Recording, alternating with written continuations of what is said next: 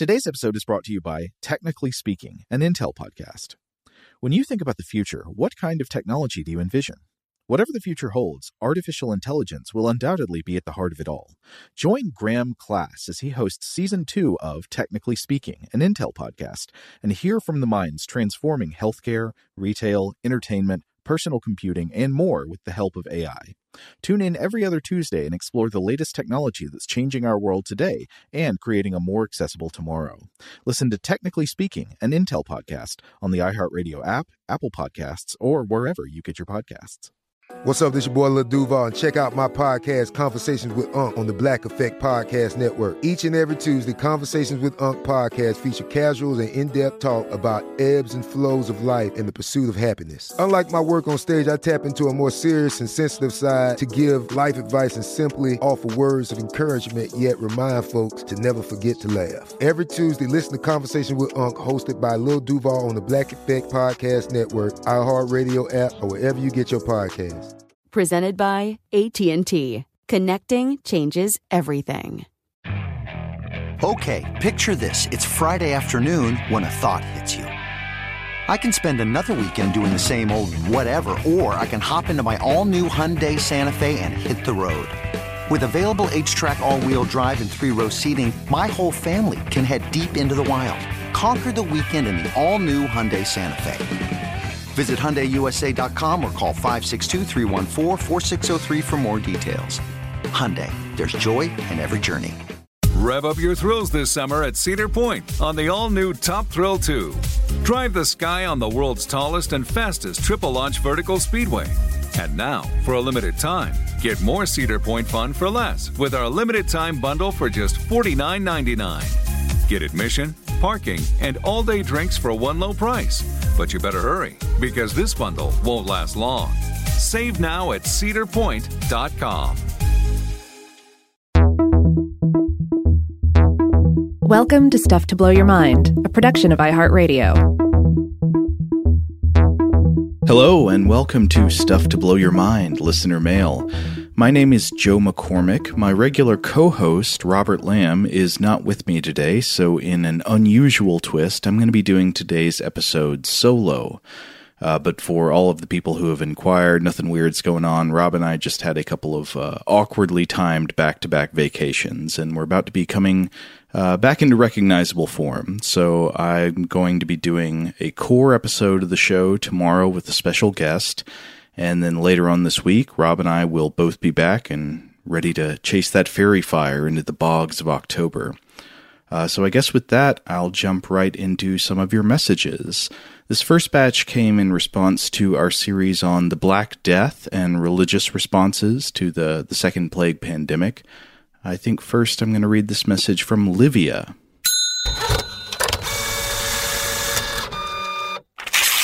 Livia writes, Dear Robert and Joe, Hi, my name is Livia, and I'm a big fan of the show. I was particularly excited to listen to your recent episodes on God and the Black Death, as I did some research on that topic in college. I was actually in the middle of researching it right as our own plague hit in March of 2020. And she actually attaches a part of a short paper that she wrote on the subject, but then explains, quote, My basic argument is that the poor reaction of religious authorities in Europe to the Black Death caused a widespread loss of faith in the church, which created an opportunity for new spiritual leaders like mystics to gain followings. This end to the hegemony of the church, combined with the rise of new, more individual-focused forms of Christian spirituality, ultimately paved the way to the Protestant Reformation. And then she recommends a book that she found helpful on this subject called From the Brink of Apocalypse by an author named John Aberth, and then finishes by saying, That aside, thank you both for creating such a great podcast. I actually enjoy doing laundry and dishes because it's an excuse to listen to you guys. I really look forward to part 3 of the series. All the best, Livia. Well, Livia, as always, thank you for the kind words, and thanks for getting in touch. I don't know enough about this subject to have a strong opinion on whether the Black Death weakened the authority of the Catholic Church and whether it was truly a determining factor in the Protestant Reformation. It does seem plausible, though, then again, it got the gears turning in my head and made me think about how, though this is not in particular a counter-argument against the claim you're making about the second plague pandemic in the Catholic Church, it did get me thinking about how things like faith in a religious institution don't always react to external inputs in predictable ways. And the main example that came to my mind is a famous book in 20th century psychology called When Prophecy Fails, a social and psychological study of a modern group that predicted the destruction of the world. This was a book by three co-authors, Leon Festinger, Henry Riecken, and Stanley Schachter. And this is a somewhat different issue, different than the example of the plague, or at least a different type of undermining of religious authority. But it did make me think about studies of what happens when religious expectations for external events are not fulfilled. So this book was originally published in 1956. We talked about Leon Festinger in some episode that we did recently. He's known for promoting the theory of cognitive dissonance, where a mismatch between the beliefs that you hold versus your observation of the external world causes a state of discomfort that you will seek to resolve sometimes through rather radical means.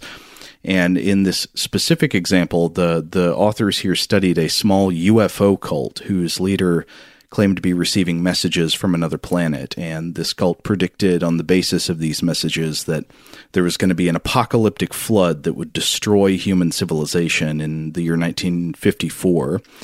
And of course, it didn't happen, yet some members of the cult not only continued believing in the messages and in the cult authority structure, but increased their dedication to the cult with rationalizations about the mismatch between their predictions and observed reality. And their increased dedication was measured through things like even more preaching, public preaching and sharing of the cult's message. And I know there's been some later criticism of the author's methodology in this book. For example, I think how their documentation of the cult might have actually influenced the behavior of the members. So I think this is not without its critics, but given that we can observe lots of other instances similar to this, I think there's still probably something useful to be learned from the explanation that the authors gave here, which is basically that when the cult members were faced with extremely uncomfortable cognitive dissonance, and this dissonance would be caused by the mismatch between I predicted X would happen, I predicted there would be an apocalyptic flood, versus I observed that in fact not X happened, that Y happened, that there was no apocalyptic flood. And because they had already sacrificed so much on the basis of that prediction, so you can think of those in multiple ways, they may have sacrificed wealth, social capital, and so forth. One natural way to alleviate that excruciating dissonance is to double down. So you double down on the original belief, you believe it even more strongly, you preach it even more fervently, thereby potentially adding new believers and increasing the faith of other believers, and thus increasing social support within the cult belief structure. Now, as I mentioned earlier, these are clearly two very different ways that a religious authority could be potentially undermined, one by making predictions that don't come true, and the other by simply failing to be able to do anything about the cataclysmic human suffering caused by the second plague pandemic. But I can see some parallels, and so I wonder, I think you could well be correct in your characterization that the second plague pandemic led to a series of social outcomes that undermined faith in the Catholic Church, led to these alternative forms of spirituality, maybe more individually focused, and eventually paved the way to the Protestant Reformation. That does seem quite plausible, though, I don't know, I also do find it very interesting how things like religious faith and faith in the authority of religious institutions doesn't always react to external events in a way that's strictly predictable from the outside.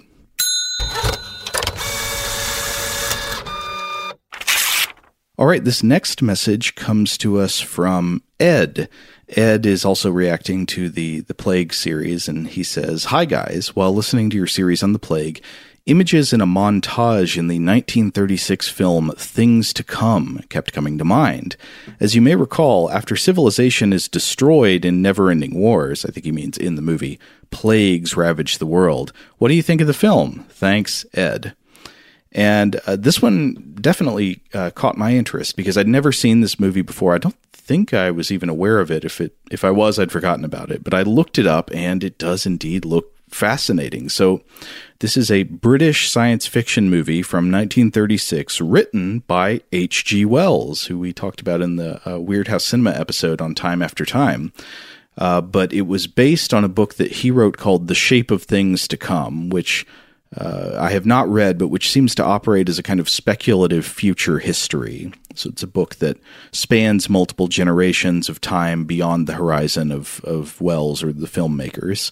And so the broad outline is that Wells predicted a global war would break out in 1940 and rage for decades after that, so partially prescient there.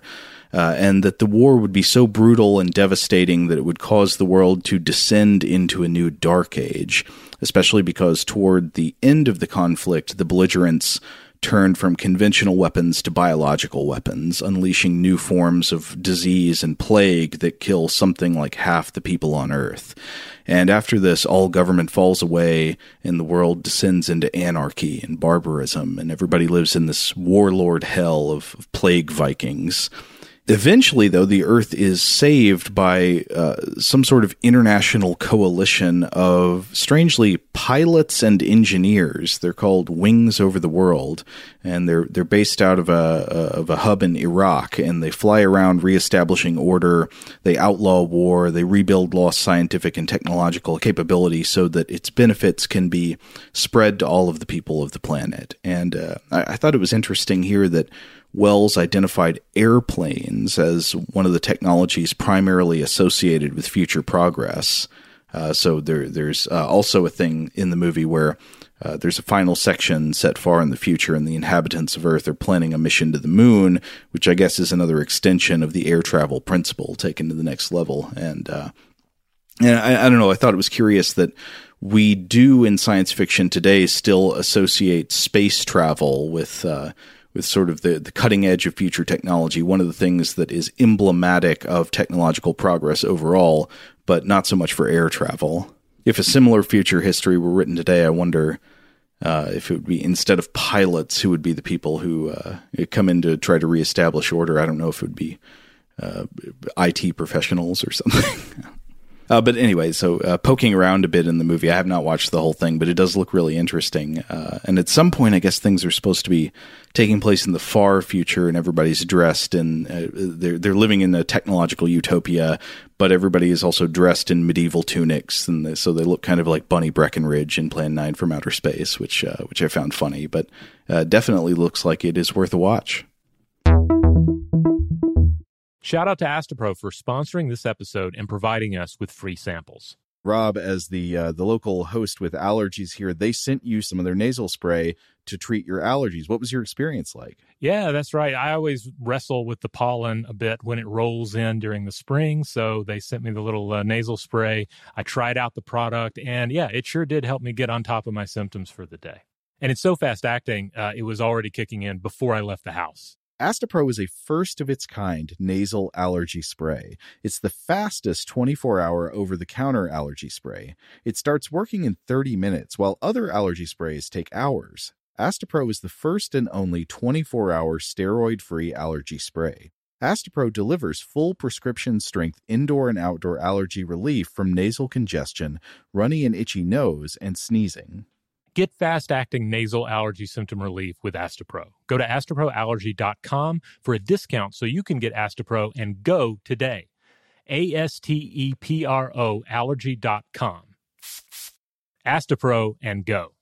Use as directed for relief of nasal congestion, runny nose, sneezing, and itchy nose due to allergies. Today's episode is brought to you by eBay. eBay Motors is here for the ride. Remember when you first saw the potential? And then, through some elbow grease, fresh installs, and a whole lot of love, you transformed 100,000 miles and a body full of rust into a drive that's all your own. Look to your left. Look to your right. It's official. No one's got a ride like this. There's nothing else that sounds like, feels like, or looks like the set of wheels in your garage. With over 122 million parts, you can make sure your number one ride or die stays running smoothly, so there's no limit to how far you can take it.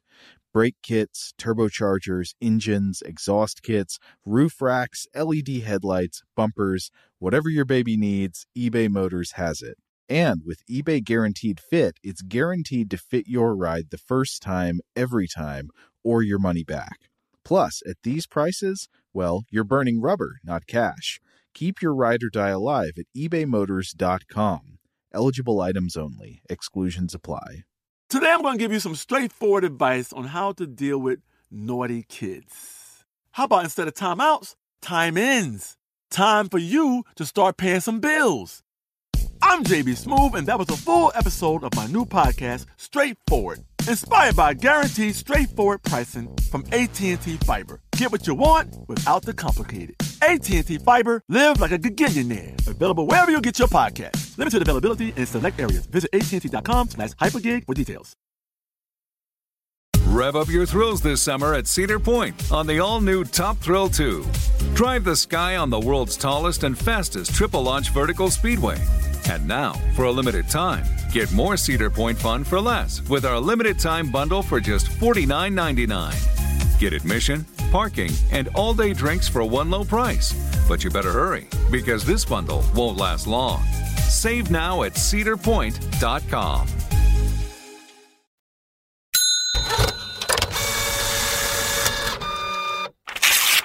All right, one more message in response to the Black Death episodes. This one came in from our listener Zbigniew, and this was a really good clarification that's worth pointing out. So Zbigniew got in touch to say that to comment on when we were talking in the third plague episode about anti-Semitic conspiracy theories that arose in Christian Europe during the Black Death. So there would be these mass delusions that Jews had somehow caused the plague epidemics by poisoning wells, and this led to massacres of Jewish people and communities throughout Europe. And we mentioned something about how there have been recent echoes, more recent echoes at least, of this type of thinking in which people falsely accuse minority groups, sometimes specifically Jews, of causing infectious disease. And Rob mentioned, I think what he said was a Polish poster from World War II blaming Jews for typhus. And Zbigniew wrote in to emphasize that though this poster was written in Polish, it was a German Nazi poster that was hung up in Nazi-occupied Poland, and this is why it was written in Polish. And yeah, that's very good to point out if that was unclear to anyone. The poster was Polish in the sense that it was in the Polish language, not a poster of Polish origin. So thank you very much for that clarification, Zbigniew.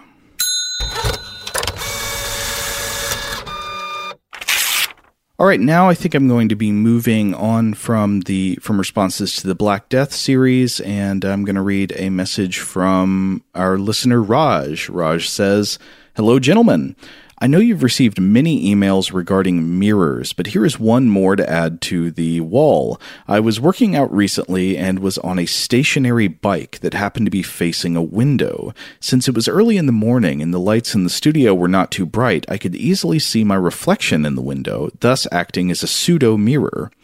Noticing this observation, my mind immediately went to your episodes regarding the mirror, and I then remembered a listener mail episode where Joe explained how mirrors work. I apologize for not remembering the specifics, but it had something to do with the notion that mirrors reverse the image along the z-axis and not the x or y-axes.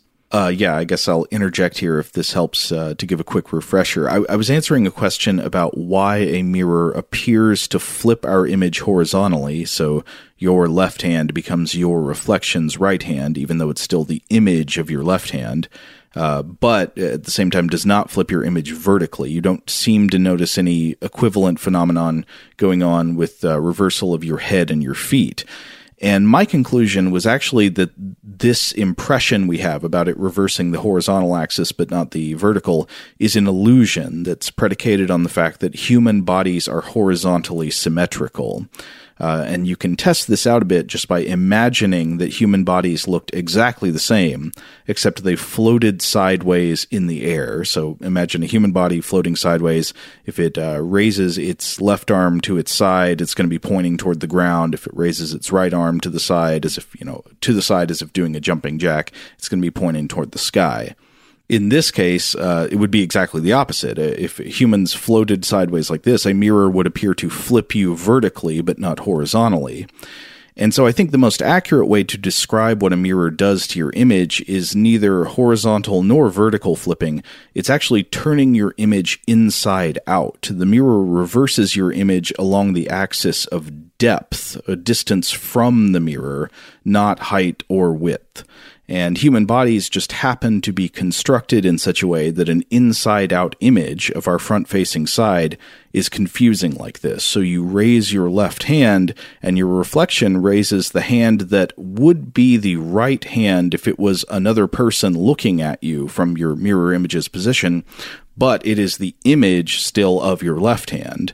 And so this is just not something we encounter in everyday life anywhere except looking into a mirror, so it kind of short-circuits the brain. Anyways, Raj continues, I was recalling this memory while I happened to be looking at my reflected feet, and all of a sudden my feet looked as if they were pedaling backwards. Not only that, I then began to feel as if I were physically pedaling backwards. I tried to make sense of this, but trying to reconcile my confused perception with trying to understand how mirrors work, all while keeping up with my workout, was too mentally taxing, and I ultimately had to look away from my reflection to reorient myself. Looking back to this moment, I'm still not sure what happened, and trying to make sense of it just invokes more confusion. But in the end, it's still a comical memory to think about, and so I thought I'd share it with you. Well, Raj, I don't know exactly what to make of that. That's very interesting, and I'd be interested if other listeners have insights on what's going on here. It almost seems like a combination of the way mirrors mess with our heads, but then also, I don't actually know what the name for it is, but the optical illusion where there is the twirling ballerina and you can see it twirling either direction. It appears to twirl either clockwise or counterclockwise, depending on just sort of nothing changes about the animation. It's just the way your brain sees it. You can look that up and find the name of it if you're trying to figure out what I'm talking about.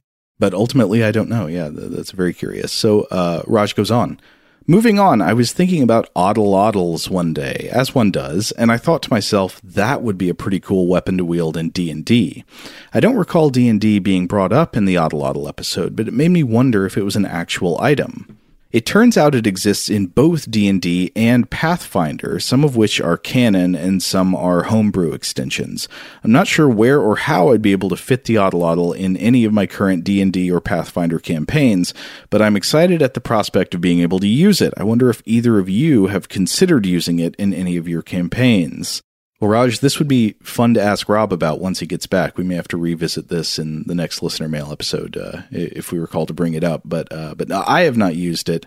I don't know. That seems like a weapon for a brawnier and more courageous character than mine, who is mostly a liar and a coward. So yeah, I have not gotten around to the oddle-oddle use yet, but maybe in the future. Anyway, fine. Moving on to Raj's last point about whispering weapons. Raj says, another great episode, and once again, another tie-in to D&D. In one of the campaigns I'm playing in, one of the players got his sword as part of a loot. Since that player's character doesn't use swords, my character eventually got his hands on it. Shortly afterward, my character started to hear a voice in his head, and it was the sword. My mind immediately went to your episode on the Whispering Sword, so I asked it what its name was. It replied that no one had ever thought to ask it that question, so it didn't have a name. So, like with any great weapon, I'll have to give it a name, though admittedly that's still a work in progress. More excitement abounds, as I might have to go back and re-listen to that episode and get some inspiration on how to roleplay with this new item. Thanks as always for the wonderful content. Keep up the great work. Cheers, Raj. Well, Raj, thanks as always for writing in, and very intriguing about the sword. You'll have to keep us updated on how it turns out. Though I would be slow to trust a sword that speaks. I'm not quite sure why.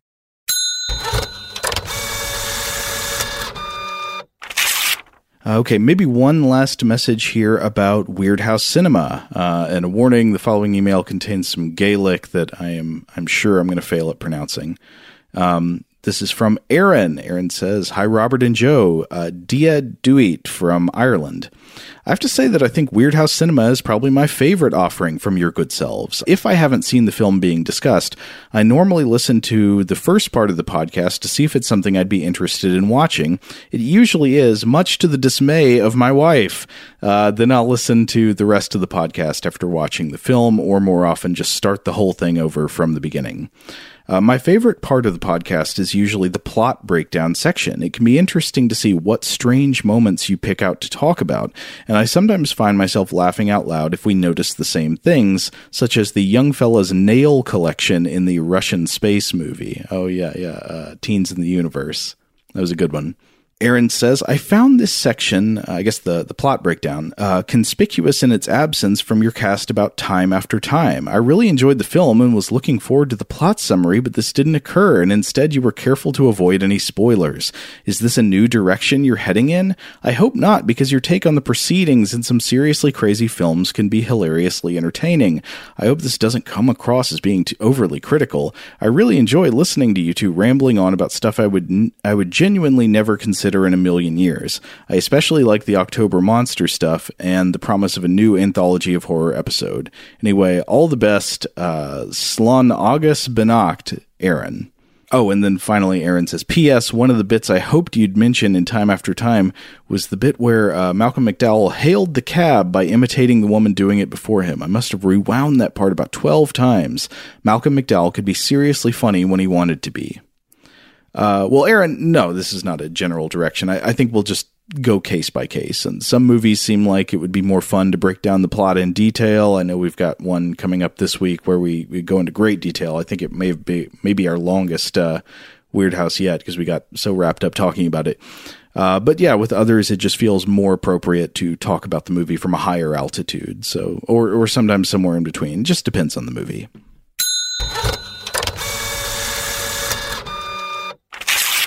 Well, one last short message before we go. This will be from Tom. Subject line, Tom Bombadil. These, of course, keep pouring in. And Tom suggests a so far unique one. We've not heard this one yet. The pick is Elton John. Very interesting. You know, these casting choices never cease to amaze me. Yeah. Okay. I'm a big fan of the Tumbleweed Connection, in which Elton John, it was one of his earlier albums, in which he sort of performs as a cowboy. I don't know if that's too far off from becoming a sort of jolly god of the woods. So yeah, I can see it. Anyway, I guess that's going to close things out for this episode, but hey, stay tuned for the rest of the week. There is going to be, so I'm going to do a core episode with special guests tomorrow. And then later in the week after that, or Rob's going to be back, will rejoin me for some great October content that we've been excited about all year. So stick around and keep listening. You can, of course, if you're not subscribed to this podcast, you can find it probably anywhere you get podcasts. It is the Stuff to Blow Your Mind podcast, where we do a number of different episodes in our daily offerings today. So on Mondays, we do listener mail episodes like this one, though usually Rob is here with me. On Tuesdays and Thursdays, we do core episodes, which are our classic style episodes. They tend to be usually focused around science and science intersecting with other cultural topics. On Wednesdays, we tend to do an episode called The Artifact, which is a short-form series, usually sub 10 minutes and focused on a particular object, idea, or moment in time. And then on Fridays, we do Weird House Cinema. Rob and I both love strange movies, and that's our time to talk about them. And then on Saturdays, you will get a Vault episode, an older episode of the show that we've selected to rerun. So if you're not subscribed to the podcast, please do subscribe. Thanks, as always, to our wonderful audio producer, Seth Nicholas Johnson. And if you would like to get in touch with us with feedback on this episode or any other, to suggest a topic for the future, or just to say hello, you can email us at contact@stufftoblowyourmind.com. Stuff to Blow Your Mind is a production of iHeartRadio. For more podcasts from iHeartRadio, visit the iHeartRadio app, Apple Podcasts, or wherever you listen to your favorite shows. Today's episode is brought to you by Visible. The future of wireless is here, and it's transparent. Switch to Visible, the wireless company that makes wireless visible. Get a one-line plan with unlimited 5G data powered by Verizon, just $25 a month, every month, taxes and fees included. No hidden fees, no surprises, no, really.